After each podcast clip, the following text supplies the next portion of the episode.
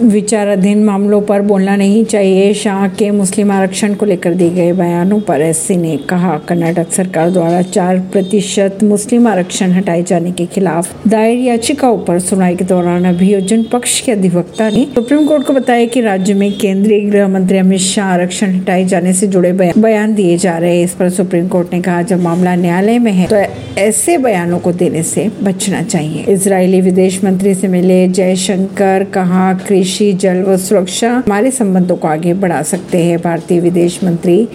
S Jaishankar ने मंगलवार को दिल्ली में अपने